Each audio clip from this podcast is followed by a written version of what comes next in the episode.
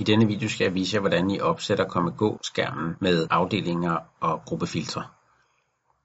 Før at øh, man kan sætte det her op, så skal man have oprettet afdelinger, og det kan I se i en anden video. Klikker på administration, opsætning og Komme-Gå.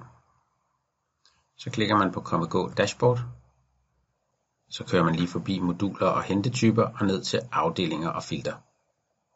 Her der starter jeg med at tilføje en af de afdelinger, jeg har oprettet. Jeg har oprettet en afdeling, der hedder vuggestuen. Så den tilføjer jeg som afdeling.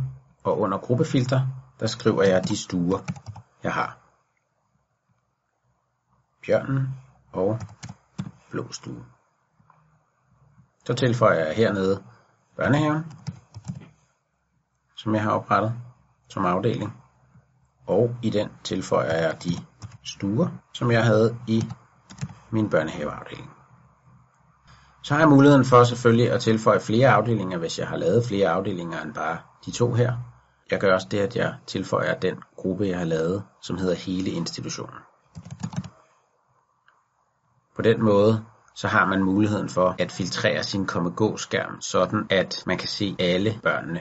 Det kan man for eksempel gøre, hvis man sidst på dagen har fået lukket en stue eller lignende, så kan man altså filtrere på den afdeling, der hedder hele institutionen, og dermed få vist alle børnene. Så klikker jeg på gem. På den måde har jeg sat min komme-gå skærm op med afdelinger.